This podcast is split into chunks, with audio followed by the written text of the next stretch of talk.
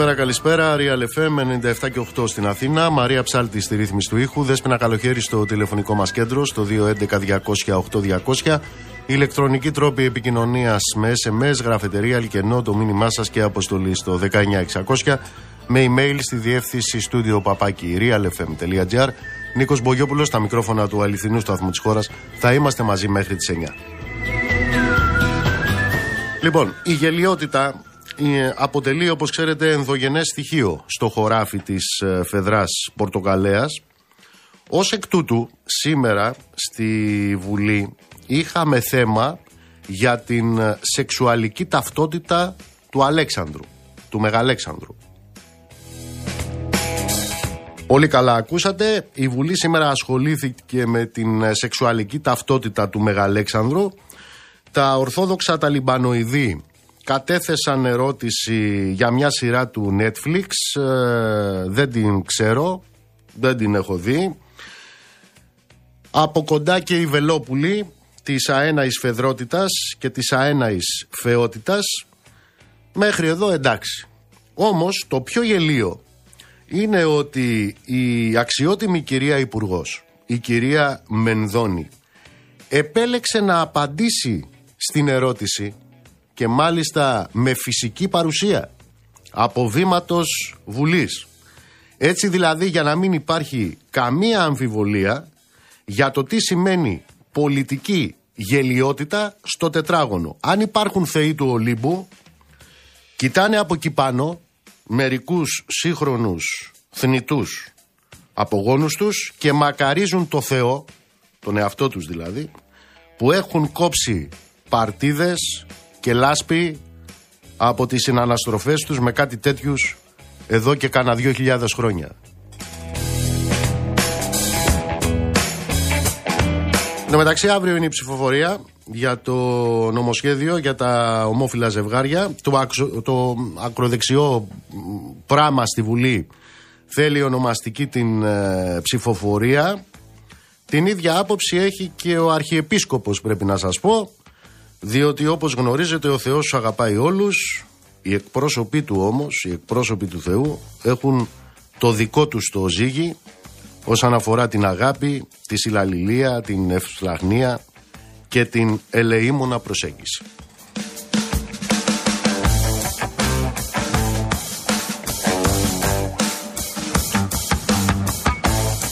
Τώρα επιτρέψτε μου να πάω σε κάτι το οποίο δεν είναι, το αναγνωρίζω, δεν είναι και τόσο γκλαμουράτο, δεν είναι και τόσο ηλουστρασιόν, δεν αφορά αυτές τις διάσημες ασημαντότητες, δεν αφορά το τζακωμό του Γεωργιάδη με τον Πολάκη, δεν αφορά καν αυτό το λουμπεναριό τον Μπέο, δεν αφορά δηλαδή τίποτα από όλα αυτά τα οποία αποτελούν ε, πρώτη είδηση. Αφορά τους εργάτες. Αφορά την ζωή των εργατών. Ακούστε λοιπόν. Προχτές, Δευτέρα, στην Κρήτη, ένας εργάτης σκοτώθηκε πάλι.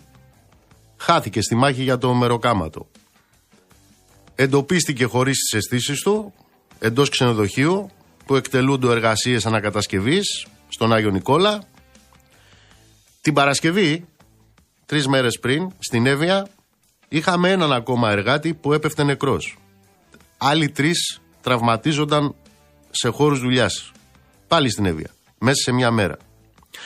Αυτή είναι η τραγική πραγματικότητα στην Ελλάδα της ε, ανάπτυξης της κυβέρνησης του κυρίου Μητσοτάκη, της ε, ποιότητας ζωής. Είναι αυτή η Ελλάδα που οι εργάτες χάνουν τη ζωή τους μέσα σε γιαπιά, σε εργοστάσια και σε άλλους χώρους δουλειάς. Εκεί που δουλεύουν χωρίς μέσα, εκεί που δουλεύουν χωρίς μέτρα ασφαλείας, εκεί που οι εργάτες πάνε για το μεροκάματο και θυσιάζονται, δεν ξαναγυρίζουν στο σπίτι τους. Σύμφωνα με τα στοιχεία που έδωσε στη δημοσιότητα η Ομοσπονδία Συλλόγων Εργαζομένων Τεχνικών Επιχειρήσεων Ελλάδας, τα εργατικά δυστυχήματα το 2023 σημειώνουν αρνητικό ρεκόρ στην Ελλάδα. Σύμφωνα λοιπόν με τα στοιχεία, έχουμε για το 2023 επαναλαμβάνω 179 εργαζόμενους 179 εργαζόμενους να χάνουν τη ζωή τους από εργατικά δυστυχήματα. Μιλάμε για ένα φωνικό κάθε δύο μέρες. Κάθε δύο μέρες μέσα στο 2023 καθ' όλη τη διάρκεια δηλαδή της περσινής χρονιάς σκοτωνόταν ένας εργάτης. Ανά δύο μέρες. Ένας νεκρός εργάτης. Τα στοιχεία μιλάνε για τεράστια αύξηση και στους σοβαρά τραυματίες. Από 140 που είχαν καταμετρηθεί το 2022, μέσα στο 2023 είχαμε 287, επαναλαμβάνω 287 σοβαρά τραυματισμένους εργάτες την ώρα της δουλειάς. Προσέξτε, το 2018 είχαμε καταμετρημένους και λέω καταμετρημένους γιατί αυτά τα στοιχεία ποτέ δεν είναι πλήρη. Το 2018 είχαμε 46 νεκρούς εργάτες την ώρα της δουλειάς. Το 2019 51. Το 2020 41. Το 2022 104. Τώρα το 2023 η Ομοσπονδία μιλάει για 179. Τι σημαίνει αυτό; Αυτό σημαίνει ότι την τελευταία πενταετία έχουμε πάνω από 420 εργάτες νεκρούς την ώρα του μεροκάματου. Αυτό σημαίνει. Ως προς την κατηγορία τώρα, την κατηγοριοποίηση των θυμάτων, είχαμε 60 εργάτες μισθωτούς που έχασαν τη ζωή τους την ώρα του μεροκάματο μέσα στο 23 είχαμε 44 αγρότες 31 εργάτες που υπάγονται στον κατασκευαστικό τομέα και στα εργοτάξια. Ειδική αναφορά πρέπει να γίνει στους θανάτους που γίνονται από τη χρήση γερανών. Εκεί όπου εργαζόμενοι μη εκπαιδευμένοι ή απλή βοηθοί χειριστών εργάστηκαν σε γερανούς με τραγικές επιπτώσεις για εκείνους ή για τους συναδέλφους τους. Η αύξηση των εργατικών αυτών ατυχημάτων όπως τα λένε και όχι εγκλημάτων χρόνο με το χρόνο αυξάνεται επαναλαμβάνω το 2023 έχασαν τη ζωή τους 179 εργαζόμενοι από 104 εργαζόμενους που είχαν χάσει τη ζωή τους το 2022. Σε σχέση τώρα με τα επίσημα στοιχεία της Ελστάτ που υπάρχει απόκληση διετίας εδώ η διαφορά πρέπει να σας πω είναι χαόδης. Το 2021 η Ελληνική Στατιστική Αρχή είχε καταγράψει 31 εργατικά δυστυχήματα και το 2020 άλλα 41. Είναι οι δύο χρονιές που υπήρχε και το θέμα, το πρόβλημα της πανδημίας όταν είχαμε τα διαδιοχικά lockdown. Αν ανατρέξουμε τώρα στο 2019 τα εργατικά ατυχήματα που είχαν καταγραφεί τότε ήταν 51, δηλαδή τρεις φορές κάτω από τα στοιχεία για το 2023. Αυτή είναι η κατάσταση σε ό,τι αφορά την αξία της ζωής των εργαζόμενων. Προσέξτε, πανελλαδικά έχουμε πάνω από 2.000 εργαζόμενους να έχουν χάσει τη ζωή τους την ώρα της δουλειάς από το 1999 ως το 2019. Πάνω από 2.000 εργαζόμενοι νεκροί την ώρα του μεροκάματου. Είναι 400 εργαζόμενοι κάθε χρόνο που πεθαίνουν από επαγγελματικές ασθένειες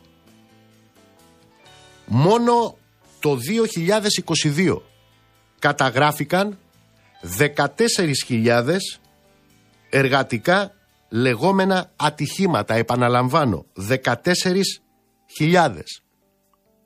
Υπάρχουν κλάδοι, όπως για παράδειγμα ο κλάδος του επισητισμού, που έχουν γίνει σχεδόν συνώνυμο με αυτό τον όρο, τον όρο εργατικό ατύχημα. Για παράδειγμα,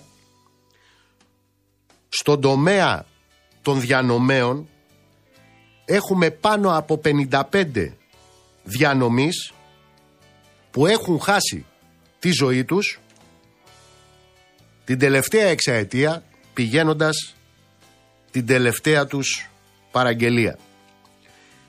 Τι λένε οι εργάτες, τι λένε οι εργαζόμενοι για όλα αυτά; Οι εργαζόμενοι για όλα αυτά αυτό που ζητούν είναι την άμεση στελέχωση των επιθεωρήσεων εργασίας. Ζητάνε το αυτονόητο. Ζητάνε την αυστηροποίηση και την εντατικοποίηση των προληπτικών ελέγχων στους χώρους δουλειάς. Τι ζητάνε, ζητάνε το αυτονόητο. Την επανένταξη στα βαρέα και ανθυγιεινά εκείνων των κλάδων και εκείνων των ειδικοτήτων που τα έχουν πετάξει από τα βαρέα και ανθυγιεινά και τη διεύρυνση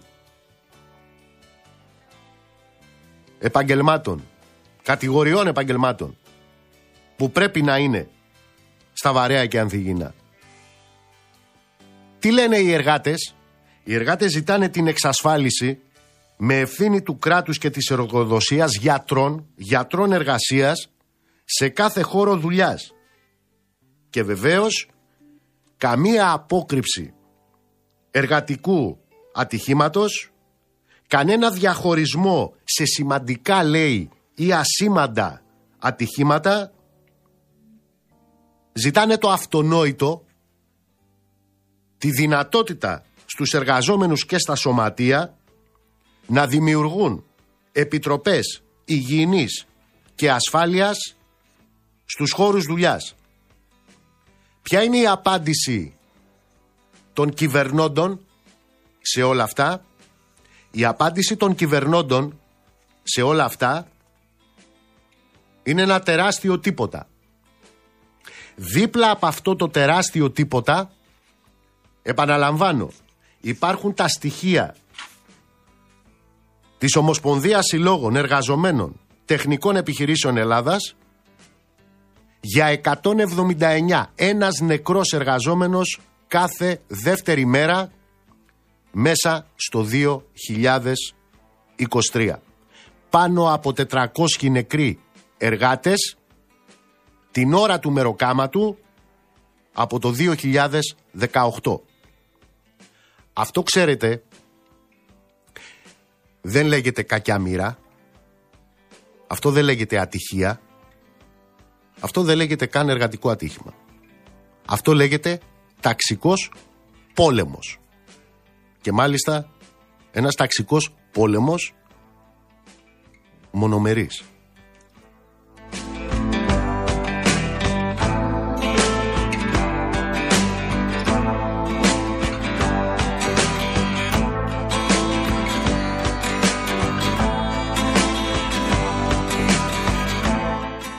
Αυτή την ώρα και αύριο οι αγρότες συνεχίζουν τις συσκέψεις τους, τις συνεδριάσεις τους για να πάρουν τις τελικές τους αποφάσεις μετά την ε, χτεσινή συνάντηση με το κυβερνητικό κλιμάκιο υπό τον ε, Πρωθυπουργό.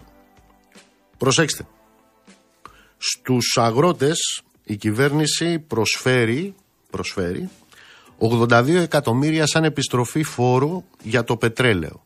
Αυτά να ξέρετε είναι τα μισά από όσα έκοψαν Νέα Δημοκρατία, ΣΥΡΙΖΑ, ΠΑΣΟΚ ήδη με το τρίτο μνημόνιο. Σημειώστε εδώ ότι το τρίτο μνημόνιο έχει καταργηθεί, έτσι. Έχει καταργηθεί. Οι ρήτρες του βεβαίως παραμένουν, αλλά το τρίτο μνημόνιο έχει καταργηθεί και όλα τα μνημόνια έχουν καταργηθεί. Αυτά τα 82 λοιπόν εκατομμύρια, ήδη μισά ξαναλέω, από όσα δίνονταν μέχρι το τρίτο μνημόνιο, αυτή είναι η προσφορά της κυβέρνησης προς τους αγρότες. Στους εφοπλιστές όμως η κυβέρνηση προσφέρει 300 εκατομμύρια. 300. ως επιστροφή φόρου για το πετρέλαιο. Δηλαδή, σε 300.000 αγρότες, 300.000 αγρότες, η κυβέρνηση προσφέρει σαν επιστροφή φόρου στο πετρέλαιο λιγότερα από το 1 τρίτο από όσα χαρίζει για τον ίδιο λόγο σε μία δράκα εφοπλιστών. Μία δράκα εφοπλιστών παίρνει ως επιστροφή φόρου για το πετρέλαιο 300 εκατομμύρια. 300.000 αγρότες παίρνουν 82 εκατομμύρια. Πάμε παρακάτω. Στους εργολάβους η κυβέρνηση προσφέρει εγγυημένα κέρδη για τα διόδια. Θυμάστε την περίοδο της πανδημίας που τους έδιναν λεφτά. Γιατί λέει τα έσοδά τους και τα κέρδη τους ήταν λιγότερα από όσα είχαν υπολογιστεί με βάση τις λεόντιες συμβάσεις που κάνει ο εργολάβη για τους δρόμους. Τους δρόμους μας που έχουν γίνει δρόμοι τους μέσα από τα διόδια. Στους εργολάβους λοιπόν η κυβέρνηση προσφέρει εγγυημένα κέρδη. Μέσα, ξαναλέω, από τις λεόντιες συμβάσεις που υπογράφει το κράτος μαζί τους. Στους αγρότες όμως η κυβέρνηση δεν παρέχει εγγυημένες τιμές. Γιατί; Γιατί σε αντίθεση με τους εργολάβους, εάν προσφέρει στους αγρότες εγγυημένες τιμές, αυτό τι θα κάνει, θα νοθεύσει λέει τον ελεύθερο ανταγωνισμό. Όταν έχουν εγγυημένα κέρδη, οι εργολάβοι αυτό δεν νοθεύει. Κανένα ελεύθερο ανταγωνισμό. Πάμε παρακάτω. Στους αγρότες η κυβέρνηση δεν μπορεί να εξασφαλίσει φθηνότερα καύσιμα γιατί δεν αντέχει το ταμείο. Δεν αντέχει το ταμείο, ρε παιδιά. Το έχει πει και ο κύριος Κυλακάκης. Το έχει πει και ο κύριος Μητσοτάκης. Το έχει πει και ο κύριος Μαρινάκης. Το έχει πει και ο κύριος Αυγενάκη. Όλοι το έχουν πει. Δεν αντέχει το ταμείο. Ω εκ τούτου λοιπόν δεν μπορούν οι αγρότες να έχουν φθηνότερα καύσιμα. Την ίδια ώρα. Το ταμείο του ενός διηληστηρίου της χώρας, του ενός, εμφάνισε καθαρά κέρδη, καθαρά κέρδη 967 εκατομμύρια το 2022 από 202 εκατομμύρια το 2021 δηλαδή πέντε φορές πάνω. Πέντε φορές πάνω. Το άλλο ταμείο του δεύτερου διηληστηρίου είχε κέρδη 890 εκατομμύρια. 890 την ώρα λοιπόν που δεν αντέχει το ταμείο για τους αγρότες, για φτηνό καύσιμο, αυτοί οι οποίοι κερδίζουν από το ακριβό καύσιμο μέσα σε ένα χρόνο είχαν 2 δισεκατομμύρια κέρδη για το δικό τους ταμείο. Αλλά το ταμείο για τους αγρότες είναι μείον. Πάμε παρακάτω. Η κυβέρνηση λέει ότι δεν μπορεί να ικανοποιήσει το αίτημα των αγροτών για το αγροτικό και το κτηνοτροφικό ρεύμα. Γιατί, μα το είπαμε, τι δεν καταλαβαίνεις. Αφού δεν αντέχουν οι δημοσιονομικές ε, συνθήκες. Δεν υπάρχουν δημοσιονομικές αντοχές, αδερφέ μου. Εντάξει, εντάξει. Πρόξε τώρα. Την ίδια ώρα, τα golden boys της κυβέρνησης, αυτά που αμείβονται με ένα χιλιάρικο την ημέρα στη ΔΕΗ, ένα χιλιάρικο την ημέρα παίρνει αυτός στη ΔΕΗ, ανακοινώνουν ότι έρχεται η χρονιά της ΔΕΗ το 2024 με πύχη λέει τα 2 δισεκατομμύρια ευρώ. Δηλαδή την ώρα που δεν έχουν για τους αγρότες για αυτήν ώρα ρεύμα αυτοί που δεν έχουν, η ΔΕΗ δηλαδή, υπολογίζει να έχει 2 δισεκατομμύρια κέρδη φέτος. 2 δισεκατομμύρια κέρδη. Πανηγυρίζουν μάλιστα ότι η λειτουργική κερδοφορία της ΔΕΗ το 23 αναμένεται με βάση τα τελικά στοιχεία να προσεγγίσει το 1,2 δισεκατομμύρια. 1,2 δισεκατομμύρια. 1,2 δισεκατομμύρια κέρδη το 23 πάνε για 2 δισεκατομμύρια το 24 μάλιστα με βάση τα στοιχεία του 9 μήνου του 23 είχαν αυξημένα κέρδη 45% αυτά για τη ΔΕΗ αλλά αυτοί που έχουν 1,2 δις κέρδη το 23. Πάνε για 2 δις κέρδη το 24 και υποτίθεται είναι δημόσια επιχείρηση. Για τους αγρότες δεν έχει. Ποιο είναι τώρα το συμπέρασμα; Το συμπέρασμα είναι το εξής. Και θα το πω γλυκά, γιατί είναι και του Αγίου Βαλεντίνου σήμερα. Θα το πω γλυκά λοιπόν. Όταν λένε ότι ξύνουν τον πάτο του βαρελιού για να βρουν λεφτά για τους αγρότες, αλλά οι καημένοι, οι κυβερνώντες μας δεν βρίσκουν, τι εννοούν; Όταν λένε ότι ξύνουν τον πάτο του βαρελιού, εννοούν ότι ο πάτος της ταξικής τους, ταξικής τους αναλγησίας και ο πάτος των εξυπηρετήσεών τους προς την ολιγαρχία και εις βάρος του λαού δεν έχει πάτο. Αυτό εννοούν. Ότι ο πάτος δεν έχει πάτο. Το είπα γλυκά γιατί είναι του Αγίου.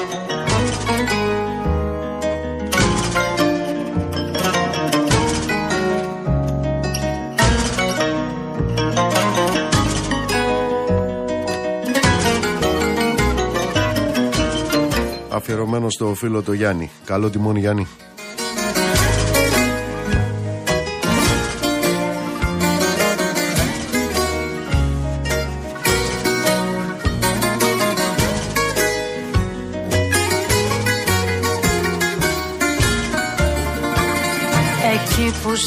Θέλω να έρθω να βρω τα βήματα σου Που τα κρεμά στα ρούχα σου μετά από τη δουλειά.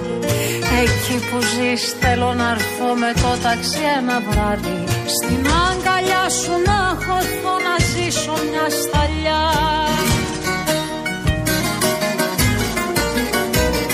Μπορεί και να σε έρωτας και έρωτας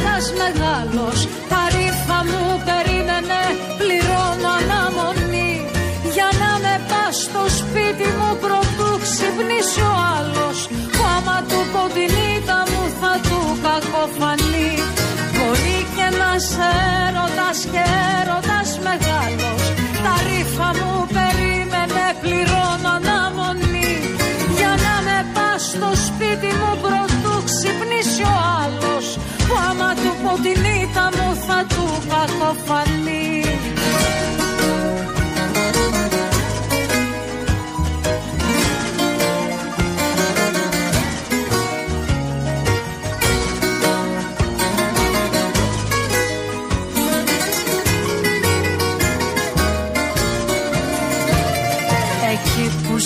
θέλω να έρθω τις ώρες να σου κλέψω. Κι άντε να δούμε ύστερα ποιος είναι ο πιο σοφός. Τα όνειρα που άφησες να παίζουν στην απέξω. Ή ο κρυφός μας άγγελος που έσβησε το φως. Μπορεί και να σε έρωτας και έρωτας μεγάλος Τα ρήφα μου περίμενε πληρώνω αναμονή. Για να με πας στο σπίτι μου πρώτου ξυπνήσει ο άλλος. Που άμα του πω την μου θα του κακοφανεί Μπορεί και να σε έρωτας και έρωτας μεγάλος. Τα ρήφα μου περίμενε πληρώνω αναμονή. Για να με πας στο σπίτι μου πρώτου ξυπνήσει ο άλλος. Που άμα του πω την μου θα του κακοφανεί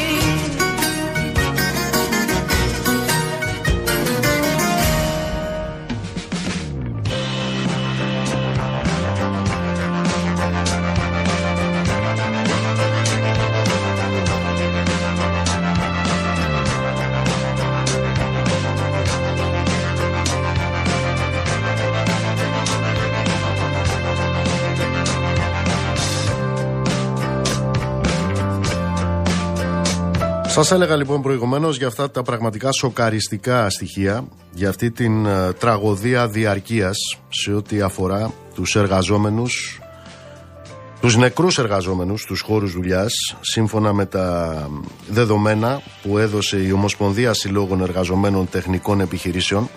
Θέλω να τον ευχαριστήσω που είναι εδώ μαζί μας. Είναι ο κύριος Ανδρέας ε, Στοημενίδης, είναι ο πρόεδρος της Ομοσπονδίας Συλλόγων Εργαζομένων Τεχνικών Επιχειρήσεων Ελλάδας. Πρόεδρε, καλησπέρα. Καλησπέρα κύριε Βογιόπουλε, ευχαριστώ θερμά για την πρόσκληση. Να ρωτήσω καταρχάς, έχετε καταμετρήσει 179 εργαζόμενους νεκρούς την ώρα της δουλειάς μέσα στο 23. Αυτά είναι, υπάρχουν και στοιχεία τα οποία θα μπορούσαν να μην είναι καταγεγραμμένα; Βεβαίως. Βεβαίως. Ε, αυτή είναι μια ελάχιστη ε, καταγραφή των ανθρώπων που έχασαν ε, τη ζωή τους στους χώρους εργασίας. Από εκεί και πέρα υπάρχουν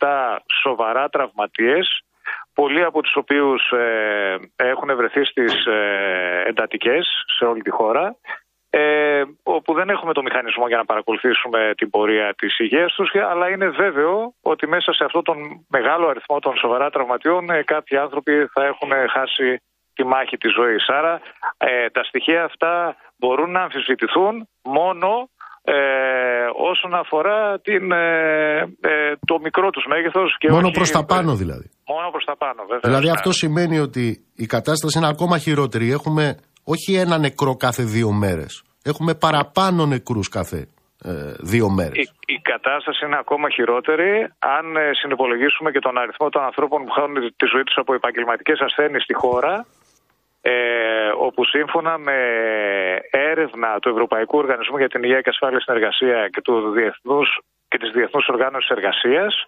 200.000 ε, άνθρωποι χάνουν τη ζωή τους στην Ευρώπη από ασθένειες που άπτονται του επαγγελματικού περιβάλλοντος και οι δύο αυτές ε, οργανώσεις έχουν σταθμίσει τον αριθμό αυτό και αντιστοιχεί στην Ελλάδα ένας αριθμός κοντά στο 2,5 με 3.000 ε, εργαζόμενοι. Άρα υπάρχουν αυτά που μπορούμε να καταγράψουμε, υπάρχουν τα στοιχεία που έρχονται από την Ευρώπη και υπάρχουν τα στοιχεία των αρχών ε, στην ε, Ελλάδα όπου πραγματικά ή, ε, είναι μια, υπάρχει μια μεγάλη υποκαταγραφή ή δεν καταγράφεται κανένα περιστατικό όπως συμβαίνει με τις επαγγελματικές ασθένειες. Πού οφείλεται αυτή η υποκαταγραφή κύριε Πρόεδρε; Η υποκαταγραφή αυτή νομίζω ότι έχει πολιτικά χαρακτηριστικά θα έλεγα και έχει να κάνει ε, με την επικοινώνηση ε, του προβλήματος, ε, του συγκεκριμένου προβλήματος. Δηλαδή ε, προτιμάει η πολιτεία να δώσει μια καλή εικόνα σε σχέση με τους χώρους εργασίας και με τα εργατικά δυστυχήματα και τις επαγγελματικές ασθένειες και όχι την πραγματική εικόνα η οποία θα μας βοηθήσει όλους ε, να αντιμετωπίσουμε το πρόβλημα και να βελτιώσουμε τις συνθήκες. Και πώς γίνεται ποια αυτό; Είναι, ποια είναι η πραγματική λοιπόν εικόνα για αυτό το θανατικό διαρκείας; Γιατί εδώ μιλάμε για ένα θανατικό διαρκείας. Μέτραγα στοιχεία προηγουμένως. Από το 18 αν δει κανείς, ε, έστω και με όρους υποκαταγραφής, ό,τι έχει καταγραφεί, μιλάμε για πάνω από 420 νεκρούς εργαζόμενους την ώρα της δουλειάς. Είναι πολύ μεγάλος αριθμός. Αν ε, ε, υπολογίσουμε ότι στην Ολλανδία ας πούμε γύρω στους 30 ε, ανθρώπους κάνουν τη ζωή τους κάθε χρόνο που είναι μια οικονομία με μεγαλύτερη ένταση, με μεγαλύτερο ΑΕΠ. Ε, ε, ε, το νομικό πλαίσιο, όλο αυτό το μνημονιακό ε, δημιούργημα που το ακολούθησε η εποχή του κορονοϊού ε, η περαιτέρω ελαστικοποίηση και εντατικοποίηση της εργασίας από τους ε, νόμους που ήρθαν από τον κύριο Χατζηδάκη και τον κύριο Κυριάρη. Θα θυμόμαστε τη, τη δυνατότητα του εισαγωγικών των εργαζομένων να δουλεύουν σε δύο εργοδότες για 13 ημέρες, η δυνατότητα να εργάζονται χωρίς να αμείβονται με την προσδοκία του ρεπό ύστερα από μερικούς μήνες. Ενώ, ενώ λοιπόν ε, τα πολιτικά κόμματα μας λέγανε ε, και μας λένε ότι διανύουμε μια μεταμνημονιακή ε, εποχή και πλέον ε, έρονται τα, οι δύσκολοι νόμοι των μνημονίων, στα ζητήματα τα εργασιακά ε, έχουμε περαιτέρω ελαστικοποίηση, περαιτέρω εντατικοποίηση ε, της εργασίας και δεν έχουμε και επαναφορά των συλλογικών συμβάσεων εργασίας που τι σημαίνουν συλλογικές συμβάσεις εργασίας; Σημαίνει δημοκρατία, συνεργασία, αποκατάσταση του εργατικού δικαίου στη χώρα. Εάν δεν έχουμε επαναφορά των συλλογικών συμβάσεων εργασίας, όπου στην Ευρώπη το 85% των εργαζομένων στον ιδιωτικό τομέα καλύπτεται από συλλογικές συμβάσεις, ενώ στην Ελλάδα μόλις το 23,8% ε, έχει κάλυψη, καταλαβαίνουμε ότι από εκεί πέρα δεν μπορούμε να βελτιώσουμε ούτε τα ζητήματα τα μισθολογικά, ούτε τα ζητήματα των συνθηκών ε, εργασίας σε σχέση με την υγεία και ασφάλεια. Αυτή η μετατροπή της επιθεώρησης εργασίας σε λεγόμενη ανεξάρτητη αρχή, τι σημαίνει, κύριε Πρόεδρε; Α, σημαίνει ε, αποποίηση της πολιτικής ευθύνης από την κυβέρνηση ε, στο υψηλό πολιτικό επίπεδο ε, ε, σημαίνει ε, δυσκολία στον συντονισμό του Υπουργείου Εργασίας με την επιθεώρηση εργασίας και σημαίνει όλο αυτό που αποδίδουν οι αριθμοί σε πραγματικότητα. Από την πρώτη στιγμή λέγαμε ότι από τη στιγμή ε, που κυρώνεται η Σύμβαση 187, η Διεθνής Σύμβαση ε, για την Υγεία και Ασφάλεια στην Εργασία, ε, δεν μπορεί παράλληλα να νομοθετούνται θέματα τα οποία έρχονται απέναντι σε βασικές ρήτρες αυτής της σύμβασης. Σύμφωνα με τη Σύμβαση 187, η το Σώμα Επιθεωρητών Εργασίας και όλοι οι φορείς που συνδέονται με την πρόληψη, με τον έλεγχο στα ζητήματα τα εργασιακά πρέπει να έχουν ενιαίο πολιτικό και οργανωτικό κέντρο και αυτό πρέπει να είναι το Υπουργείο Εργασίας. Στην ε, έρευνα που έχετε κάνει, στα στοιχεία τα οποία καταγράφετε, εντοπίζετε ζήτημα στον ε, κατασκευαστικό τομέα, στα εργοστάσια, με εργαζόμενους μη εκπαιδευμένους που τους βάζουν να ανεβαίνουν σε γερανούς και τα λοιπά, με τραγικές επιπτώσεις και για τους ίδιους και για τους συναδέλφους τους; Ε, στην έρευνά μας ε, φαίνεται ότι 31 εργαζόμενοι ε, του τεχνικού κλάδου ε, σε μεγάλα ή ε, μικρότερα έργα, σε μεγάλα κατασκευαστικά ή μικρότερα οικοδομικά έργα έχουν χάσει τη ζωή τους. Υπάρχει ένα έλλειμμα όσον αφορά την εκπαίδευση όπως πολύ σωστά αναφέρατε. Οι περισσότεροι άνθρωποι που χάνουν τη ζωή τους είναι ε, ανεκπαίδευτοι, χαμηλού ε, μορφωτικού επίπεδου. Πολλοί είναι μετανάστες, δεν καλύπτονται από συλλογικές συμβάσεις εργασίας και δεν είναι οργανωμένοι σε σωματεία. Άρα έχουμε ένα, έχει, υπάρχει ένα ταξικό πρόσημο σε σχέση με τους ανθρώπους που χάνουν τη ζωή τους και αυτό το πρόσημο είναι πιο έντονο ε, στον ε, κατασκευαστικό κλάδο. Είναι ακριβές ότι ε, έχουμε μία, έναν διπλασιασμό, υπερδιπλασιασμό και των σοβαρά τραυματιών σε σχέση με το 22. Ναι, ναι, βέβαια. Από, το, από τον αριθμό 140 του 22 έχουμε περάσει στο 287 και αυτό μας ε, ανησυχεί ιδιαίτερα καθώς ε, δεν μπορούμε να ε, μετρήσουμε, δεν έχουμε το μηχανισμό να παρακολουθήσουμε ούτε τους ανθρώπους που ε, έχουν μείνει ανάπηροι, ούτε τους ανθρώπους, τους εργαζόμενους, τους συναδέλφους που έχουν χάσει ε, τη μάχη με τη ζωή ε, στην ε, εξέλιξη του σοβαρού ατυχήματός τους. Και αυτό είναι πάρα πολύ προβληματικό όπως αναφέρετε. Κλείστε εσείς αυτή τη συνομιλία κύριε Στοημένιδε. Δεν σας άκουσα κύριε Βογιόπουλε; Λέω κλείστε εσείς αυτή τη συνομιλία. Πάλι δεν σας άκουσα, με συγχωρείτε. Επειδή δεν θέλω να κλείσω εγώ αυτή τη συνομιλία, ναι, γιατί είναι του Αγίου Βαλεντίνου και μπορεί να μιλήσω λίγο άσχημα, λέω κλείστε την εσείς. Ευχαριστώ θερμά. Ε, Κοιτάξτε, θέλει, ε, θέλει πληρότητα ε, στις θέσεις μας, θέλει αποφασιστικότητα, ε, θέλει αγώνα. Ε, πρέπει να αλλάξουν πολλά πράγματα στην ε, κοινωνία και στην πολιτική αντίληψη των πραγμάτων, ώστε να αντιμετωπίζουμε την ανθρώπινη ζωή και την εργασία, την υγεία και ασφάλεια στην εργασία, όπως πραγματικά είναι, ως θεμελιώδες ανθρώπινο δικαίωμα. Και ενώ σε όλο τον κόσμο ε, γίνονται βήματα και ιδιαίτερα στην Ευρώπη γίνονται σημαντικά βήματα, δυστυχώς στη χώρα μας ε, οπισθοδρομούμε. Κύριε Πρόεδρε, ευχαριστώ θερμά. Και εγώ ευχαριστώ θερμά. Καλή συνέχεια.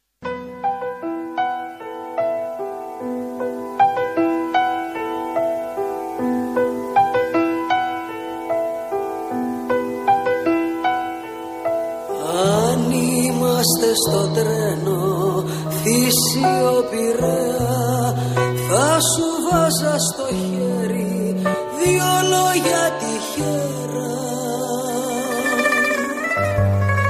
κι αν έπεφτε και χιόνι εδώ στην ανοδάφνη θα μπαίναμε στο πόνι. Ο κόσμος να μας ψάχνει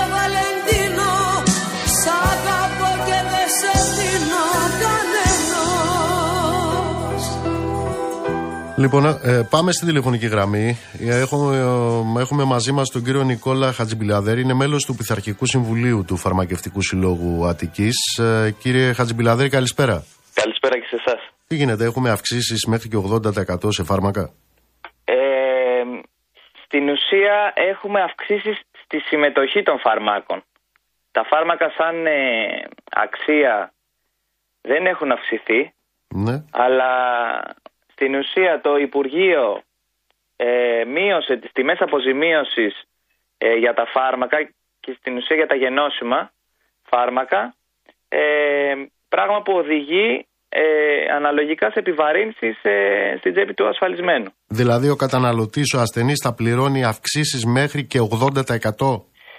Οι αυξήσεις σε κάποια σκευάσματα είναι πολύ μεγαλύτερες από το 80%. Πόσο είναι δηλαδή; Το 80, στην ουσία, το 80% που αναφέρεται και στην ανακοίνωση που βγάλαμε στο, σαν ε, σύλλογος ε, είναι το ύψος της συμμετοχής μπορεί να φτάσει. Δηλαδή, για ένα φάρμακο, από το σύνολο της αξίας του, μπορεί μέσω της ηλεκτρονικής συνταγής που έρχεται σε εμάς και εκτελεί να φτάνει στο 80%. Εκεί που θα ξεκίναγε από το 25%.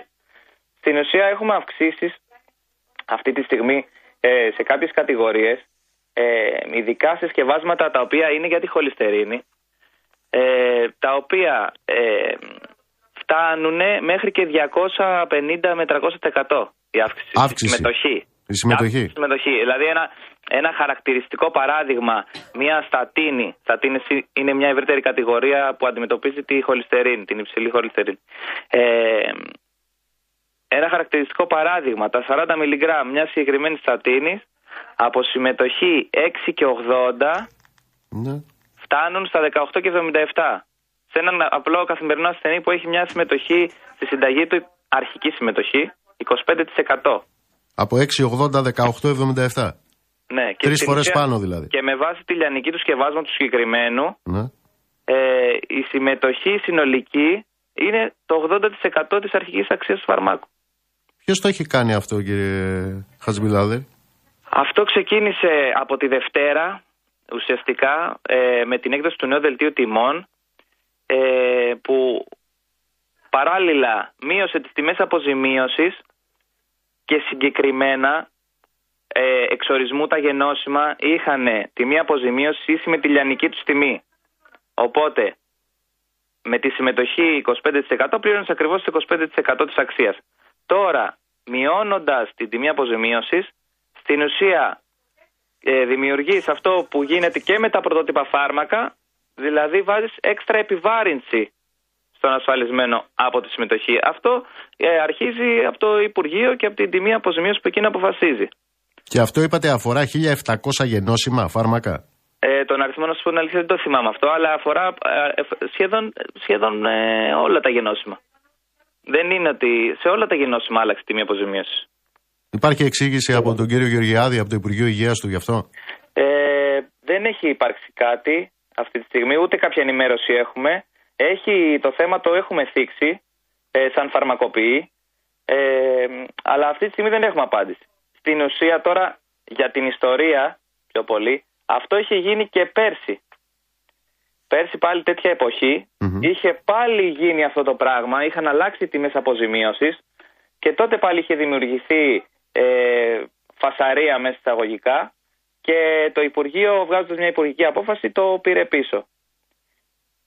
Αυτό η αλήθεια είναι ότι κατά την άποψη τη δικιά μου ξεκινάει από το γεγονός ότι στο αντίστοιχο ΦΕΚ που ορίζει και το δελτίο τιμών απουσιάζει η, πρα- η, η φράση και η πρόταση ότι τα γενώσιμα φάρμακα έχουν λιανική τιμή ίση με την τιμή αποζημίωσής του.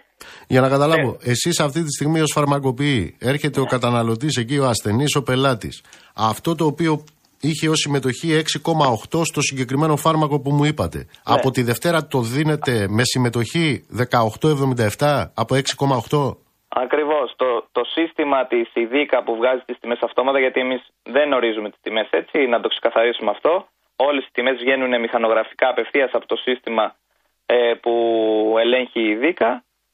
Βγάζει πλέον, συμμε- τώρα βγάζει πλέον συμμετοχή για το ίδιο σκεύασμα ε, τρεις φορές απάνω σχεδόν. Και να σας ρωτήσω, οι πελάτες σας ακόμα και αν έρχονται υγιείς εκεί φεύγουν καλά μετά; Έρχονται ασθενείς και φεύγουν ασθεν, ε, ασθενέστεροι. Μάλιστα. Ε, εμείς προσπαθούμε να το εξηγήσουμε αυτό αρχικά, να, να εξηγήσουμε αρχικά ότι εμείς σαν φαρμακοποιοί δεν έχουμε ευθύνη για αυτό το πράγμα και σε δεύτερη φάση ε, προσπαθούμε σε όσες περιπτώσεις γίνεται να κερδίσουμε λίγο χρόνο περιμένοντας μήπως το Υπουργείο ε, ανακαλέσει αυτή την ε, μείωση των τιμών αποζημίωσης και οι, οι συμμετοχές ε, επανέλθουν στο φυσιολογικό. Ευχαριστώ πολύ κύριε Χατζημπιλάδερη. Ευχαριστώ θερμά. Να είστε καλά.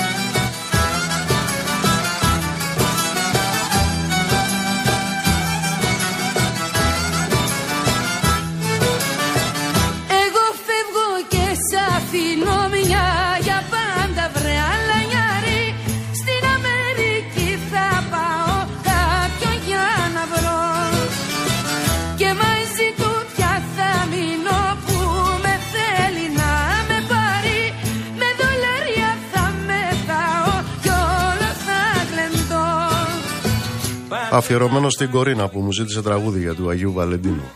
Άρα μου να χαρείς τα δυο σου μάτια παιχνιδιάρα μου. Ξέρεις τι καπνό φουμάρω και για σένα πώς μπορώ. Αεροπλάνο να πάρω να έρθω πάλι να σε βρω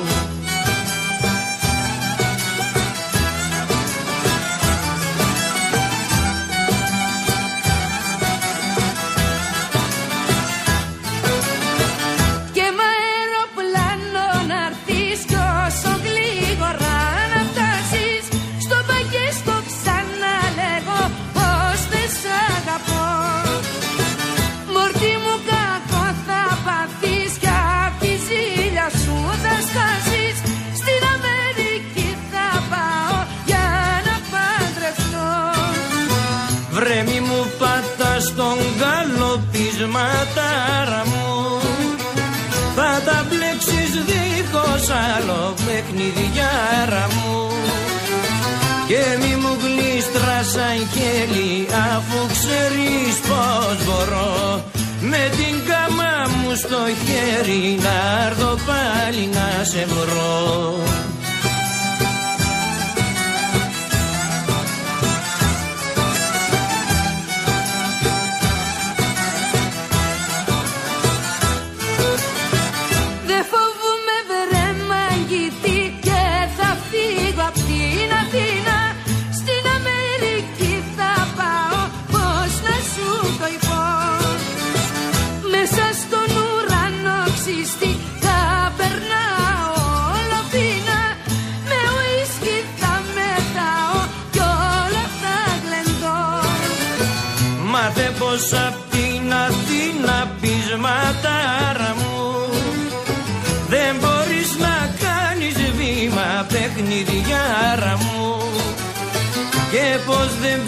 ψήφω το χάρο κι αν μου φύγεις πως μπορώ. Αεροπλάνο να πάρω να έρθω πάλι να σε βρω. Γεια σου αγάπη ένα μπράβο πουλάκι μου. Γεια σου χαρούλα μου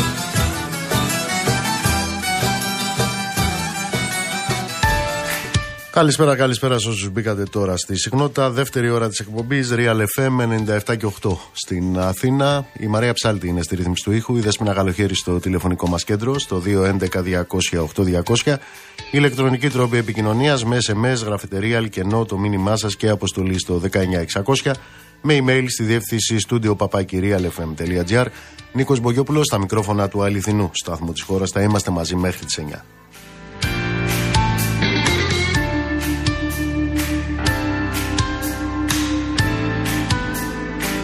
Λοιπόν, το έγγραφο ήρθε σήμερα στη δημοσιότητα. Τι λέει το έγγραφο; Το έγγραφο λέει ότι το Υπουργείο Μεταφορών γνώριζε από το Σεπτέμβρη του 2021, 1,5 χρόνο δηλαδή πριν από το δυστύχημα των ε, τεμπών, τα τεράστια κενά ασφάλειας που ε, είχε ο σιδηρόδρομος και τους ορατούς κινδύνους πρόκλησης πολύ σοβαρού ατυχήματος. Μιλάμε για έγγραφο, ξαναλέω που έρχεται σήμερα στη δημοσιότητα.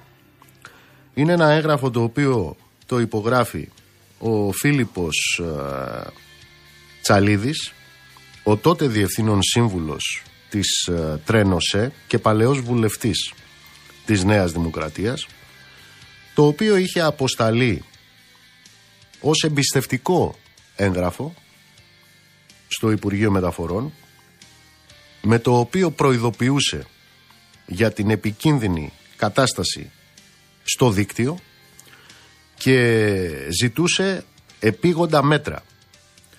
Η επιστολή είχε σταλεί από τον κύριο Τσαλίδη στις 6 Σεπτεμβρίου του 2021 είχε σταλεί προς τον πρόεδρο και διευθύνοντα σύμβουλο του ΟΣΕ, τον Σπύρο Πατέρα, με κοινοποίηση στο Υπουργείο Μεταφορών στον τότε Υπουργό, τον Κώστα Καραμαλή.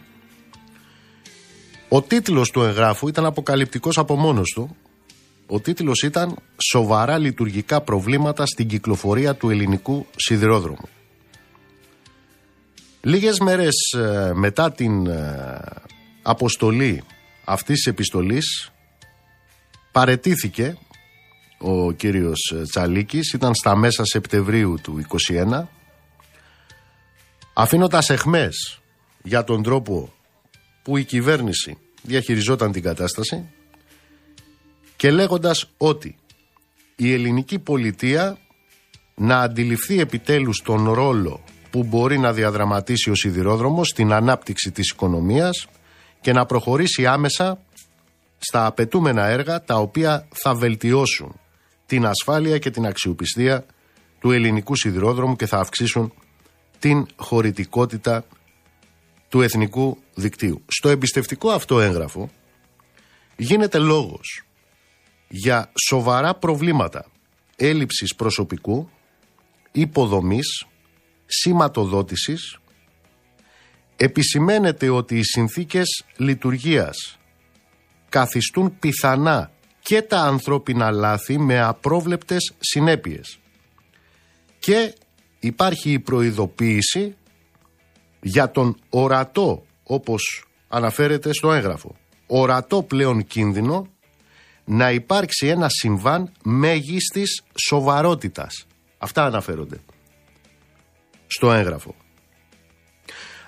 Αυτή η επιστολή με την οποία προαναγγελόταν το έγκλημα των τεμπών χωρίς να ιδρώσει το αυτή κανενός, επαναλαμβάνω, έχει φτάσει σε όλους τους αρμόδιους φορείς 1,5 χρόνο πριν από το έγκλημα στα τέμπη.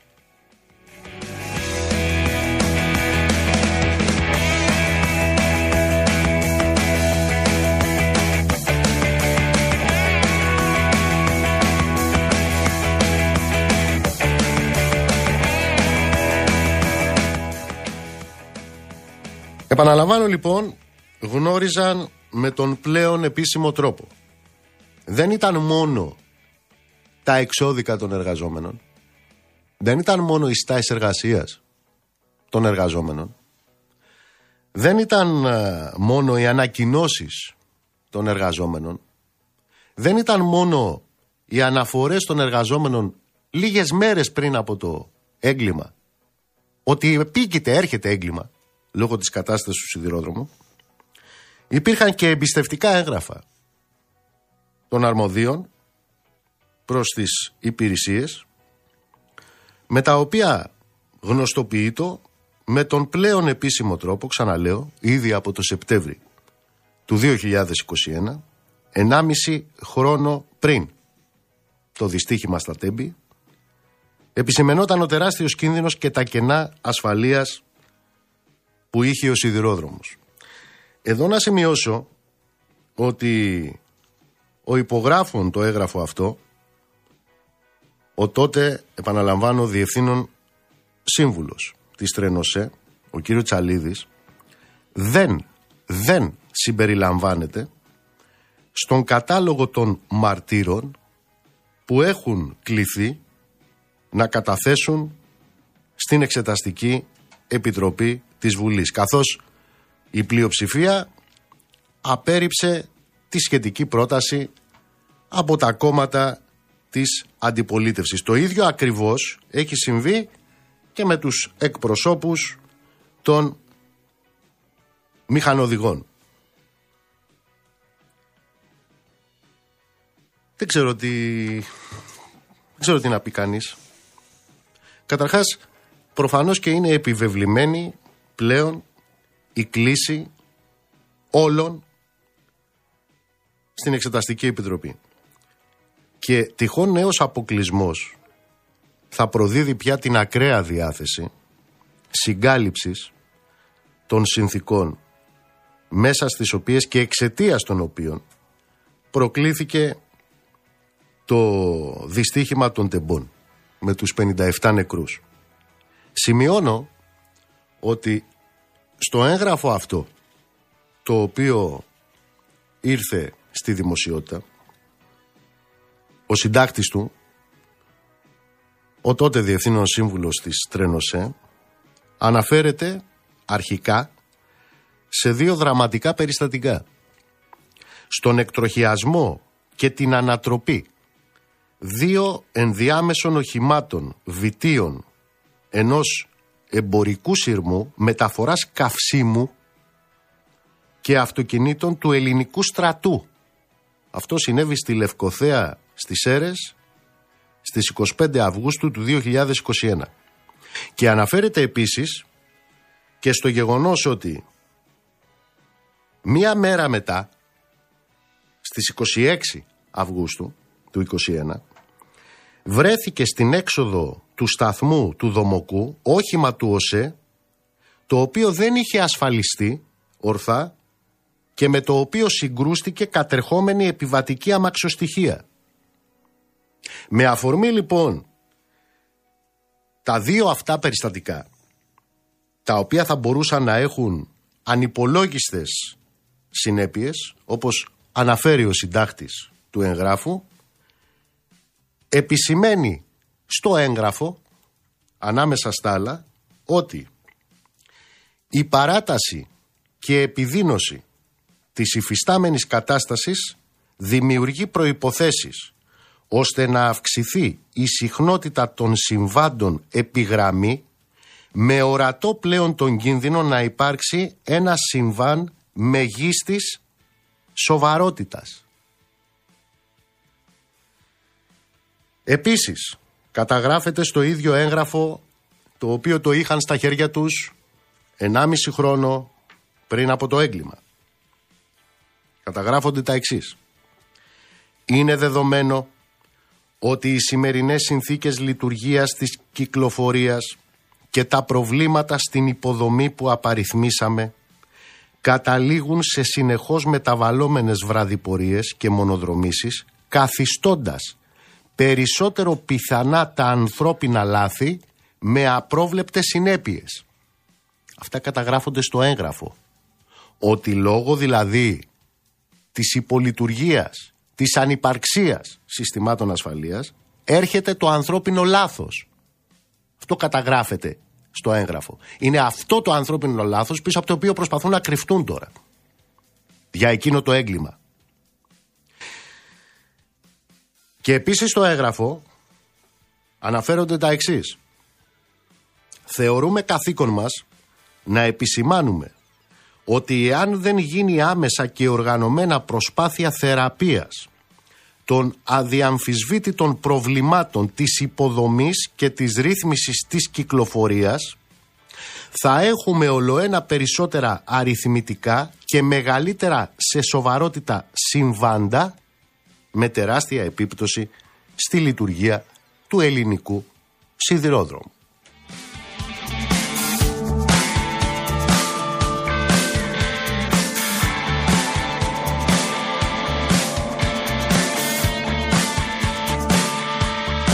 Αυτά ξαναλέω καταγράφονται σε επίσημο έγγραφο, εμπιστευτικό έγγραφο του τότε Διευθύνοντα Συμβούλου της Τρενοσέ, του Φίλιππου Τσαλίκη, που είχε αποσταλεί και στο Υπουργείο Μεταφορών 1,5 χρόνο, το Σεπτέμβρη του 2021, 1,5 χρόνο πριν από το έγκλημα στα Τέμπη.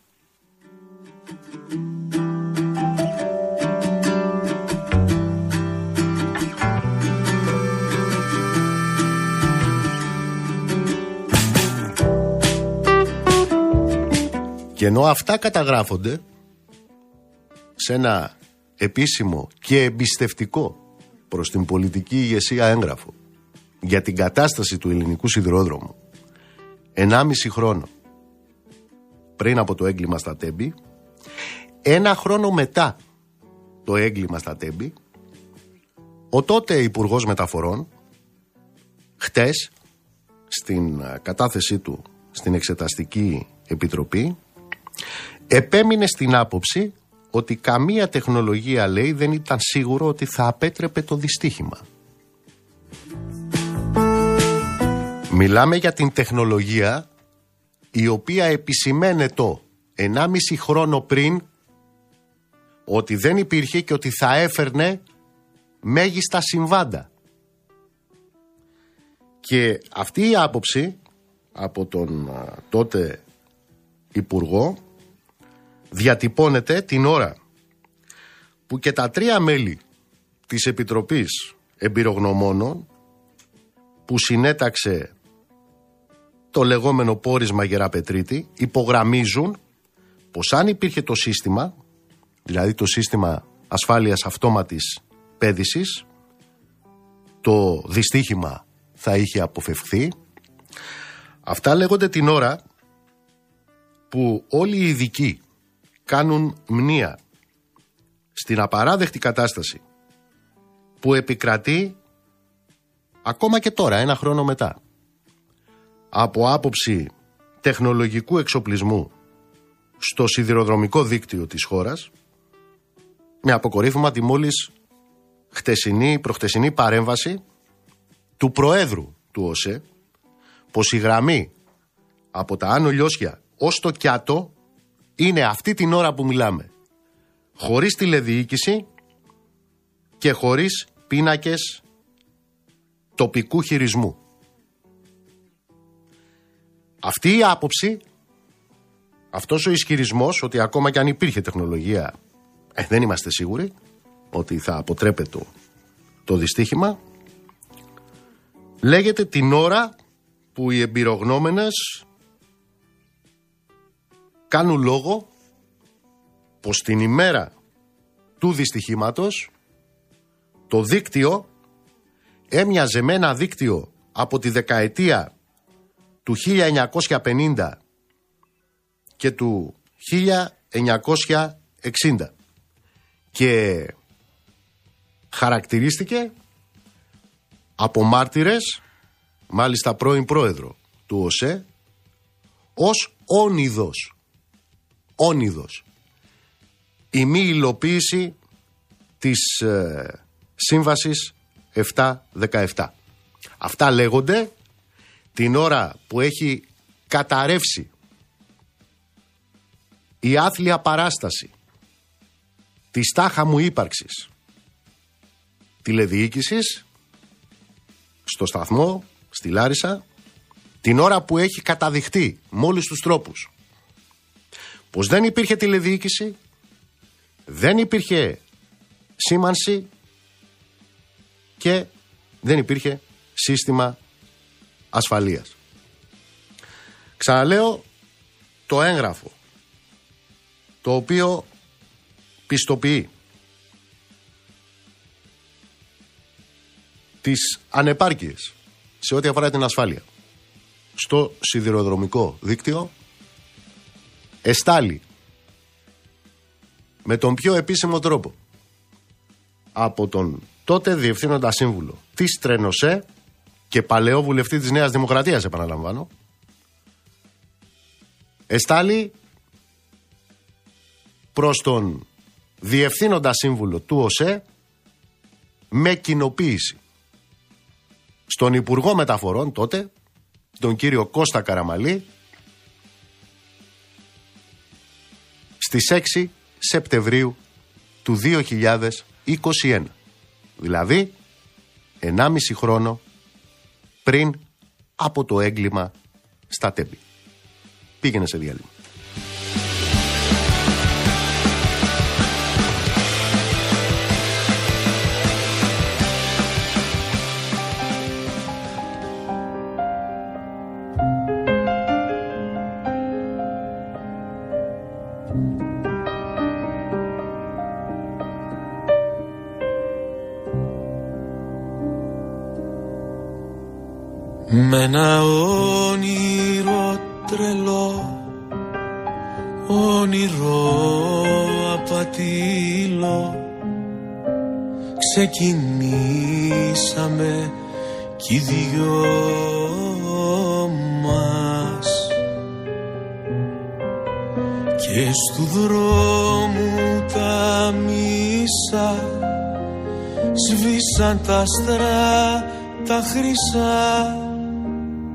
Ξαφνικά από τον ουρανό μας Ποια μοίρα με ζηλεύει Ποιο μάτιθο νερό Και χάθηκε μια αγάπη Προτού να τη χαρώ Σαν πλοίο που να βάγισε Σαν νουφαρό που μάδισε Στις λίμνης μέσα το θόλο νερό. Σαν πλοίο που να βάγισε Σαν νουφαρό που μάδισε Στις λίμνης μέσα το θόλο νερό.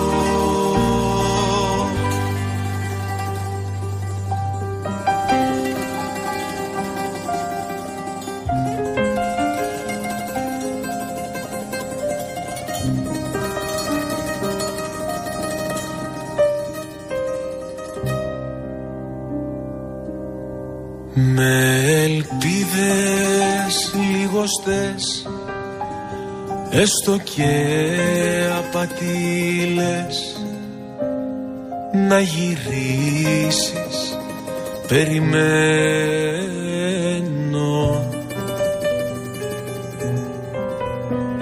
Ίσως βγει αληθινό Το όνειρό μου το τρελό το όνειρό μου το ναυαγισμένο Ποια μοίρα με ζηλεύει Ποιο μάτιθο νερό Και χάθηκε μια αγάπη Προτού να τη χαρώ. Σαν πλοίο που να βάγισε Σαν νουφαρό που μάδισε Στις λίμνης μέσα το θόλο νερό. Σαν πλοίο που να βάγισε σαν νουφαρό που μάτισε στις λίμνης μέσα το θόλο νερό Δεν ξέρω αν το θυμάστε, αλλά η πρώτη προτεραιότητα της κυβέρνησης είναι η υγεία του ελληνικού λαού και το ΕΣΥ και η αναβάθμισή του. Προχτές λοιπόν ε, στην Νίκαια, ε, στην Νίκαια αυτό το οποίο είχαμε ήταν ε, μια άθλια κατάσταση με ασθενείς που περίμεναν ε, από το βράδυ μέχρι την άλλη μέρα το μεσημέρι στα επίγοντα για να βρεθεί ένα κενό κρεβάτι προκειμένου να νοσηλευτούν. Πριν από λίγες μέρες είχαμε αυτά τα οποία συνέβησαν στο Αγλαία Κυριακού με την ανακοίνωση για την ε, πάυση των ε, χειρουργείων και τις εμβαλωματικές ε, κινήσεις του Υπουργείου. Ε, επίσης μάθαμε ότι έχουμε 90.000, επαναλαμβάνω αυτός είναι ο αριθμός. Για την ακρίβεια είναι πάνω από 90.000 οι λίστες με τα χειρουργεία τα οποία ε, δεν γίνονται και μαθαίνω τώρα στις αίρες αλλά θα μας τα πει καλύτερα ο κύριος Βαγγέλης Παπαμιχάλης. Είναι ο πρόεδρος τη Ένωση Νοσοκομιακών Γιατρών Σερών. Κύριε Παπαμιχάλη, καλησπέρα. Καλησπέρα σας. Τι γίνεται στο νοσοκομείο πάνω, Ε, νομίζω ότι γίνεται και σε όλη την Ελλάδα, αλλά εμείς έχουμε το πρόβλημα αυτό το, των περιφερόμενων γιατρών. Έχει ξεκινήσει το θέμα, το ξέρετε νομίζω, με τη δράμα και τη Ξάνθη που έχουν μεγάλο ζήτημα με τους παθολογου Έχει ξεκινήσει από τον Ιούλιο μια διαδικασία μετακίνησης γιατρού παθολόγου από το νοσοκομείο Σερών. Εδώ να σας πω ότι μέχρι και το Δεκέμβριο ουσιαστικά είχαμε 9 παθολόγους στις δύο παθολογικές κλινικές, εκ των οποίων οι άνθρωποι κάνανε 7 με 8 εφημερίες ο καθένας. Ήδη τον Δεκέμβριο παρετήθηκε μία παθολόγος καταγγέλλοντας όλη αυτή την κατάσταση και τις συνθήκες εργασίας που δουλεύουν οι παθολόγοι και τις μετακινήσεις σε άλλο νοσοκομείο. Η διοίκηση της ΥΠΕ και του νοσοκομείου συνέχισε τις μετακινήσεις. Από 1η Φλεβάρι έχει παρετηθεί και έχει ζητήσει τις άδειές του για πρόορη συνταξιοδότηση ένας διευθυντής. Συνεχίζουν και αυτό για τις μετακινήσεις και την προηγούμενη Παρασκευή κατέθεσε επίσης ο συντονιστής διευθυντής την, ε, να πάρει τις αδειές του για πρόορη συνταξιοδότηση και άλλοι τρεις παθολόγοι τις παρετήσεις τους. Με αυτήν τη διαδικασία που έχουμε φτάσει αυτή τη στιγμή στο νοσοκομείο για την κάθε παθολογική υπάρχουν τρεις παθολόγοι, εκ των οποίων οι συνολικά έξι έτσι, εκ των οποίων οι τρεις είναι υποπαρέτηση και οι άλλοι τρεις λένε ότι δεν ξέρουν αν θα συνεχίσουν να είναι στο νοσοκομείο. Ο καθένας από αυτούς κάνει 10 εφημερίες και ακόμα περιμένουμε το εντέλεστε για να πάνε στην, στη δράμα. Είχαμε ένα νοσοκομείο που μπορούσε με, τις, με την υπερβολική εργασία έτσι, του, του κάθε ενός από αυτούς τους γιατρούς να βγάζουν την, την, και να καλύπτουν τις ανάγκες οι οποίες υπήρχαν στην παθολογική και αυτή τη στιγμή σε λίγο διάστημα θα ζητάμε βοήθεια για να μπορούμε να κρατήσουμε ζωντανό το, το νοσοκομείο. Και για να καταλάβετε λίγο και γιατί πράγμα μιλάμε, θα σας ανοίξω λίγο εγώ την εικόνα. Το νοσοκομείο Σερών έχει 161 οργανικές θέσεις και αυτή τη στιγμή οι μόνιμοι γιατροί στο νοσοκομείο είναι 86, εκ των οποίων οι τρεις είναι σε άδεια για συνταξιοδότηση και ο ένας είναι ένας αναισθησιολόγος που από το 2020 έχει, τον έχει πάρει η κυβέρνηση και τον έχει κάνει διοικητή στο ΕΚΑΠ της Καβάλας και είναι εκτός νοσοκομείου. Δηλαδή, μιλάμε για 82 γιατρούς μόνιμους και 7 επικουρικούς. Δηλαδή, με βάση, είναι... τις, με βάση τις οργανικές θέσεις που οι ίδιοι έχουν ε, καταγράψει, ε, αυτές καλύπτονται κατά 50%. 50, 50, ναι, 50 με 55% μαζί με τους, μαζί με τους επικουρικούς. Σε αυτήν την κατάσταση είμαστε, καταλαβαίνετε με τι όρους προσπαθούμε να καλύψουμε την, τις ανάγκες που υπάρχουν στο νοσοκομείο Σερών, γιατί θα σας πω επίσης ένα στοιχείο ότι στην περσινή χρονιά όπως είναι καταγεγραμμένο στο σύστημα του νοσοκομείου από επισκέψεις στο τμήμα επιγόντων περιστατικών, στο νοσοκομείο Σερών έχουν έρθει περίπου 74.000 καταγραφές ασθενών. Αυτό έχουμε στο τμήμα επιγόντων. Δηλαδή αυτό το μυστιακό ιατρικό προσωπικό το οποίο υπάρχει στο νοσοκομείο προσπαθεί να καλύψει με, με νύχια και με δόντια ό,τι η κατάσταση δημιουργείται και σκεφτείτε ότι την τελευταία, να το βάλω εγώ τριετία, τετραετία, έχει υποβαθμιστεί πλήρως το αναισθησιολογικό τμήμα που εκεί που το 2019 είχε έξι γιατρούς, ξαφνικά έχει μείνει τώρα είναι με δύο γιατρούς, τον οποίο ο καθένας κάνει από 10 και 12 εφημερίες. Σκεφτείτε ότι την προηγούμενη εβδομάδα που υπήρξε ζήτημα με μια εφημερία στο αναισθησιολογικό, ο συνάδελφος αναισθησιολόγος έμεινε τρεις συνεχόμενες εφημερίες μέσα στο νοσοκομείο, τρία 24 ώρα αυτός ο άνθρωπος σε αυτήν τη θέση και με αυτή την ειδικότητα που έχει υπήρχε συνεχόμενα στο νοσοκομείο, δεν, δεν ανησύχησε κανέναν από τη διοίκηση αυτό. Γιατί εγώ ειλικρινά θα σας πω ότι σε αυτόν τον αναισθησιολόγο δεν θα έμπαινα ούτε στο αυτοκίνητό του να με γυρίσει στο σπίτι μετά από τρεις εφημερίες, όχι να, να κάνει δουλειά αναισθησιολόγου. Και με αυτές τις συνθήκες καταλαβαίνετε ότι και με το πρόβλημα που υπάρχει γενικά με τους παθολόγους, έχουμε μία διοίκηση του νοσοκομείου, της υγειονομικής περιφέρειας και του Υπουργό Υγείας, ο οποίος δεν τους απασχολεί αν θα απαξιωθεί πλήρως και η παθολογική κλινική του νοσοκομείου Σερών. Οι απαντήσεις οι οποίες παίρνουμε είναι του επίπεδου ότι δεν κάνετε πολλές εφημερίες οι παθολόγοι. Δώστε μας τις παρετήσεις σας και εμείς θα φροντίσουμε να, να γίνουν γρήγορα αποδεκτές και να φύγετε από το νοσοκομείο. Κανέναν δεν κρατάμε με το ζόρι. Δηλαδή, αντί να καθίσουν να δούνε με ποιον τρόπο θα μπορέσει το νοσοκομείο Σερών με το προσωπικό που έχει να καλύψει στοιχειοδό τι ανάγκε. Για να το καταλάβω αυτό. Εσείς τους λέτε φέρτε γιατρούς και αυτοί σου λένε φύγετε; Ναι, ναι, ναι, αυτέ είναι, είναι οι απαντήσει. Κανέναν δεν κρατάμε με το ζόρι. Φύγετε. Την Παρασκευή σκεφτείτε που έγινε η παρέτηση ουσιαστικά τεσσάρων παθολόγων μαζί με τον διευθυντή. Η, ο διοικητής του νοσοκομείου, όταν βγήκε σε τοπικό δίκτυο εδώ στις αίρε, είπε ότι όπως η Θεσσαλονίκη μας βοηθάει με τους αναισθησιολόγους, θα μας βοηθήσει και με τους παθολόγους. Δεν έχουμε, εμείς δεν μπορούμε να κάνουμε τίποτα για αυτή την ιστορία. Αυτά συμβαίνουν, είπατε, σε ένα νοσοκομείο που εξυπηρετεί περιθάλπη πάνω από 75.000 ανθρώπους. Αυτό το 75 είναι η προσέλευση που έχουμε, οι καταγραφές οι οποίες είναι στο τμήμα επιγόντων περιστατικών. Στα επίγοντα. Και, και σκεφτείτε, κύριε Βογιόπουλε, ότι δεν κάνουμε καθόλου κουβέντα για το τι γίνεται με, τους, με, τα, με τα τακτικά ιατρία. Σκεφτείτε ότι από την εποχή του COVID έχει κλείσει, έχουν κλείσει πάρα πολλά ιατρία, έχει κλείσει το διαβητολογικό ιατρείο. Αυτή τη στιγμή οι παθολόγοι δεν κάνουν εξωτερικά ιατρία. Οι ασθενείς με διαβήτη δεν έχουν πού να παρακολουθηθούν για τη χρόνια νόσο τους πλέον στο νοσοκομείο. Δεν είναι προφανώς υποχρεωμένοι όλοι να έχουν τα χρήματα για να μπορούν να, να, τους, να πηγαίνουν σε ιδιώτη γιατρό και η δική μας η εκτίμηση είναι ότι αυτό που βλέπουμε στα επίγοντα, που βλέπουμε ασθενείς να έρχονται πλέον σε πολύ άσχημη κατάσταση της υγείας τους έχει να κάνει σε ένα βαθμό ότι δεν μπορούν να έχουν την παρακολούθηση της χρόνιας νόσους του όπως θα έπρεπε να έχουν στο, στα τακτικά ιατρία ενός νοσοκομείου. Δεν νομίζω ότι χρειάζεται, κύριε Πρόεδρε, κύριε Παπαμιχάλη, να πούμε τίποτε άλλο. Είναι η...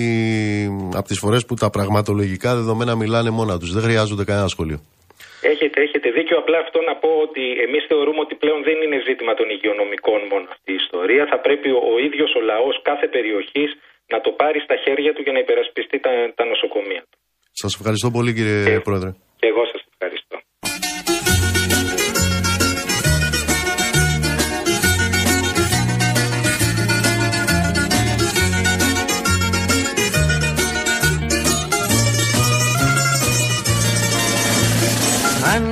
Βαρέθηκες κυρία. Φύγε ήσυχη ξανά. Τη μικρή μας ιστορία Δεν την είπα πουθενά. Παλικάρι με κυρά μου δικά ανησυχείς. Όσα ήδη αγκαλιά μου Δεν τα κι αν προσεξενούς βρεθούμε ένα βράδυ Θα σε κοιτάξω σαν αγνωστή πια.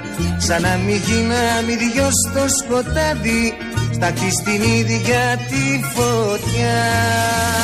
Παλικάρι με κυρά μου δικά ανησυχείς. Όσα ήδη αγκαλιά μου δεν τα έμαθε κανείς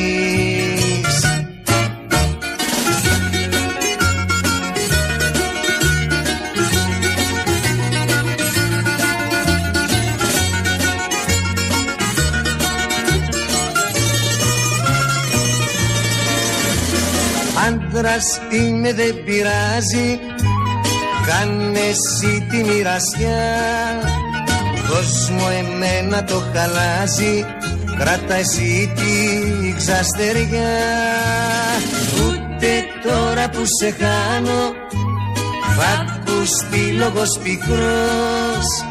Αν θα κλάψω θα το κάνω Όταν μείνω μοναχός Πια προσεξενούς βρεθούμε ένα βράδυ Θα σε κοιτάξω σαν αγνωστή πια. Σαν να μην γίναμε δυος στο σκοτάδι Στα στην ίδια τη φωτιά. Παλικάρι με κυρά μου Κι αντίκα ανησυχείς. Όσα ήδη αγκαλιά μου δεν τα έμαθε κανείς Καλώς ήρθατε κύριε Σταυρακάκη. Γεια σας. Τι γίνεται με το Μπέο; Ε, δίωξη κατά του Αχιλέα Μπέου και της ΠαΕ Βόλος άσκησε ο ποδοσφαιρικός εισαγγελέα Κωνσταντίνος Πυρόπουλος για τη ρατσιστική επίθεση στον ποδοσφαιριστή της Κυφσιάς, τον Ανδρέα Τετέη, στο παιχνίδι του Βόλου με την Κυφσιά την περασμένη Κυριακή. Απειλείται ο Μπέος, που είναι και δήμαρχος Βόλου, με απαγόρευση εισόδου στα γήπεδα από τρεις μήνες έως ένα χρόνο και πρόστιμο που μπορεί να φτάσει στα 50.000 ευρώ. Εάν κρυφεί ένοχος ο Αχιλέας Μπέος, που ήταν δηλωμένος αξιωματούχος στο φύλλο αγώνος της αναμέτρησης. Και υπάρχει και το βίντεο της Κυφσιάς που φωνάζει τη λέξη μαϊμού, ενώ είχε προηγηθεί η καταγγελία του Τετέη στην Κοσμοτέ uh, TV ότι η Ρέτς δέχτηκε ρατσιστική επίθεση από τον πάγκο των φιλοξενουμένων, τότε υπάρχουν ποινές και για την ομάδα του Βόλου που μπορεί να χάσει το παιχνίδι στα χαρτιά, να της επιβληθεί πρόστιμο από 20.000 ευρώ έως 80.000 ευρώ. Πρέπει να σου πω ακόμα, uh, Νίκο, ότι υπάρχει και ο νέος αθλητικός νόμος, όπου μπορεί και ήδη ασχολείται η Διερκή Επιτροπή Αντιμετώπισης Βίας και θα επέμβει και αυτή για το συγκεκριμένο θέμα, γιατί είναι uh, για, τις, για περί ρατσισμού.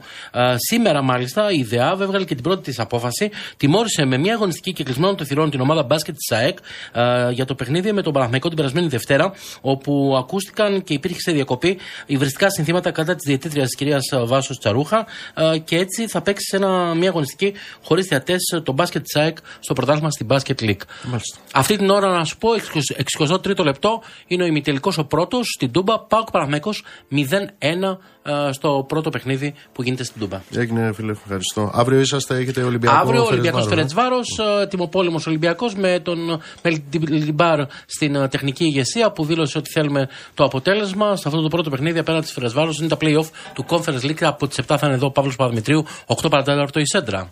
Να είμαστε καλά. Λοιπόν, ε, ακούσατε λοιπόν ο Μπέος, ο Μπέος, ο οποίος δεν είναι κανάς θρασύδειλος, Λεβέντης. Δεν είναι κανένας τραμπούκος. Πρόκειται περί ευγενούς ε, κυρίου. Δεν είναι κανένας ψευτόμαγκας. Δεν είναι κανένα λουμπεναριό.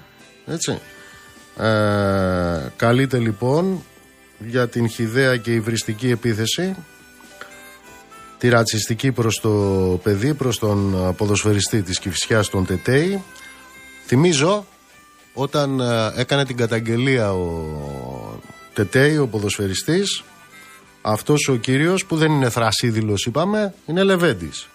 Που δεν είναι κανένας τραμπούκος, ούτε κανένας ψευτόμαγκας, ούτε κανένα λουμπεναριό. Έτσι.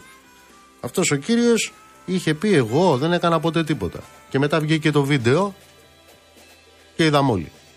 Σιγά που δεν ξέραμε δηλαδή, αλλά το είδαμε και το ακούσαμε κιόλας.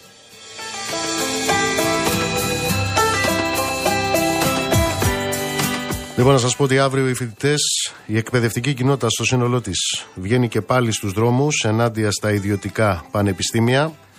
Στα προπήλαια, στις 12 η ώρα το μεσημέρι, φοιτητές, μαθητές, εκπαιδευτικοί, νέο πανεκπαιδευτικό συλλαλητήριο μετά από το προηγούμενο της περασμένης Πέμπτης με τις δεκάδες χιλιάδες συμμετοχές ένα ακόμα εκπαιδευτικό, πανεκπαιδευτικό συλλαλητήριο αύριο στις 12 στα προπήλαια. Πάμε να δούμε τι γίνεται στον κόσμο. Τζένι Κρυθαραέλα, Τζένι μου καλησπέρα. Καλησπέρα.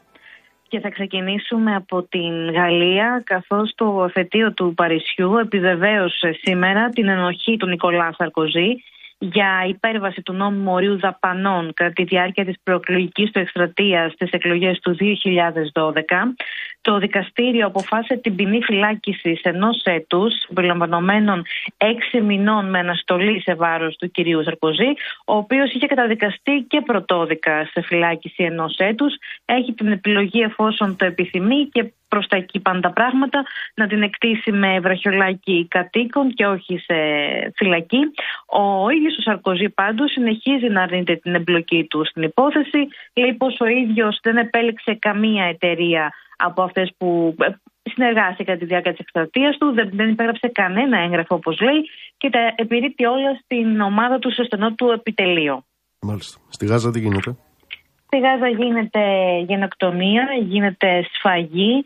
Ε, οι άνθρωποι οι οποίοι έχουν συγκεντρωθεί στη Ράφα βρίσκονται στο έλεος. Ε, δεν έχουν ξεκινήσει ακόμη οι χερσαίες επεμβάσεις των Ισραηλινών δυνάμεων, ωστόσο συνεχίζονται ε, το σφαιροκόπημα μέσω των βομβαρδισμών που είναι ολονύχτη ε, και όπως είπε και ο εκπρόσωπος του ΟΗΕ σήμερα, ακόμη και χωρίς εκεχηρία θα έπρεπε να υπάρξουν ανθρωπιστικοί διάδρομοι προκειμένου να κάνει ο οργανισμός τη δουλειά του. Να πούμε πως παράλληλα με το μέτωπο στα νότια, εκεί που είναι όλοι σχεδόν οι άμαχοι συγκεντρωμένοι, ε, υπάρχει και το μέτωπο στον βορρά και μάλιστα σύμφωνα με πληροφορίες που μετέδωσε πριν από λίγο το Al Jazeera, ε, αυτή τη στιγμή προσπαθούν να εγκαταλείψουν το νοσοκομείο Νάσερ, το μεγαλύτερο της περιοχής, ε, τόσο οι ασθενείς όσο και οι άμαχοι που είχαν βρει καταφύγιο σε αυτό.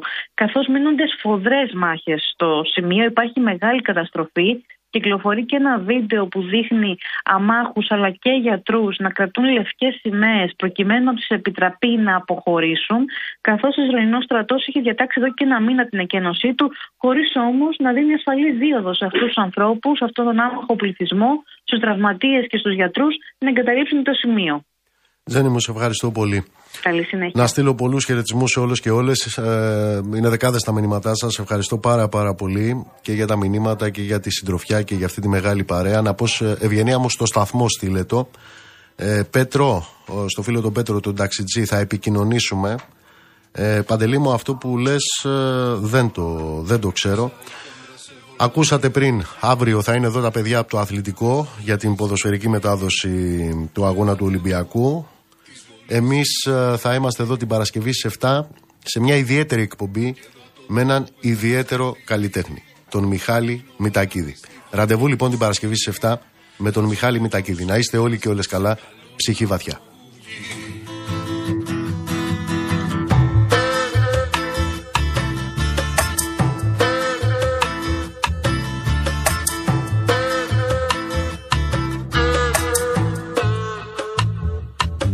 Γυρνά στον κόσμο που θένα Δεν βλέπω ξένο που μένω Γυρνάω πίσω και από ποιον συναντήσω Μαθαίνω, δίνω, παίρνω, ανασένω. Από τα χρώματα πληθαίνω Από τα αρώματα. Μαγεύομαι και ταξιδεύω. Γυρεύω για όλους μας το ίδιο μορφός. Στεγαστρο φτιάχνω φωτιά. Για ποιον θέλει κόσμο ατεριαστό Για τα μάτια ενός παιδιού που ψάχνει γη. Κρέμιζω ουρανούς Λυτρώνω μάνες και γιου. Κάνω τη γλώσσα μου την πορφυρένια Το φιο μολύβι και την ψυχή μου Ένα πέραντο από στίχους καλύβι Ρίχνω το κάστρο σας Τίνω του άστρου σας την κόχη. Γίνομαι άβρα, αλμύρι και στερνό βροχή. Πάρε τα όχι και ξεκούρνιας από αυτή τη γωνία Που στο κουφάρι σου πέταξαν τα κλεμμένα μαθονία. Άρνηση μου στο μομένη, λύσου καημένη. Γίνε κλωστή στην ανέμη λιγμένη. Να σου δώσω μια να γυρίζεις για πάντα και πάντα. Να σου φυσάω πρίμα Κράτα μου αβάντα. Μέχρι να βρουνε απαγιό Όσοι ζουν σε φύγη Καινούρια αρχή Και σε καλό να τους βγει.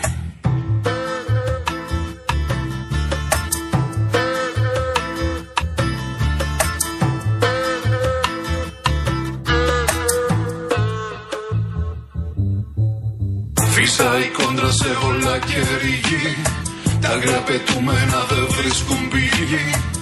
Δεν αντέχω της βολής της γη Και εδώ από τον τόπο που έζησα τη φύγη Ρίχνω αλάτι στη βαθιά τους πληγή. Τάζομαι πρόσφυγας και σε καλό να μου βγει. Σε καλό θα μου βγει κι ας τρίξουν οι σκάρμοι μου έχω μαζί μου. Σ' αυτό το σάλεμα που κάνεις ψυχή μου Την αυταπάρνησή μου. Το μαγικό ραβδί μου Κάνω τα δυνατά. Να ξεπερνάνε τη φωνή μου Τιμή μου. Λίγα μου βήματα Σκίζουν τη λάσπη πάρε τα χνάρια μου. Αντί για χάρτη Και στα μπαγκάζια σου Μη στριμώξεις τρόποι.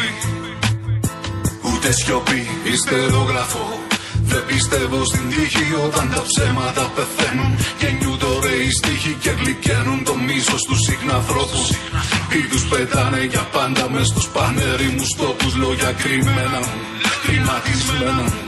Κάνα τα αποσβέσεις εγώ σα είχα μέσα μου Σιξίλι πέσα μου μπροστά Στη βρωμική ιστορία μύθος απεθάτος Και ομοια λιγορία περιγελάστε με Δίλη ξεχάστε με Πλέξτε με φιτίλι και ανάψτε με μέσα. Στην πλάνη σας ένα όνειρο ατόφιο θα κραγεί ζωή σκραυγή.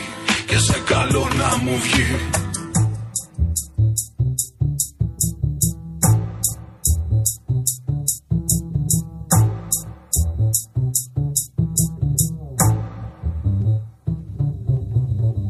Φύσα η κόντρα σε όλα και ρηγή Τα αγρία πετούμενα δεν βρίσκουν πηγή Δεν αντέχω της βολής της η γη Και εδώ από τον τόπο που έζησα τη φύγη Ρίχνω αλάτι στη βάθια τους πληγή. Τάζομαι πρόσφυγας και σε καλό να μου βγει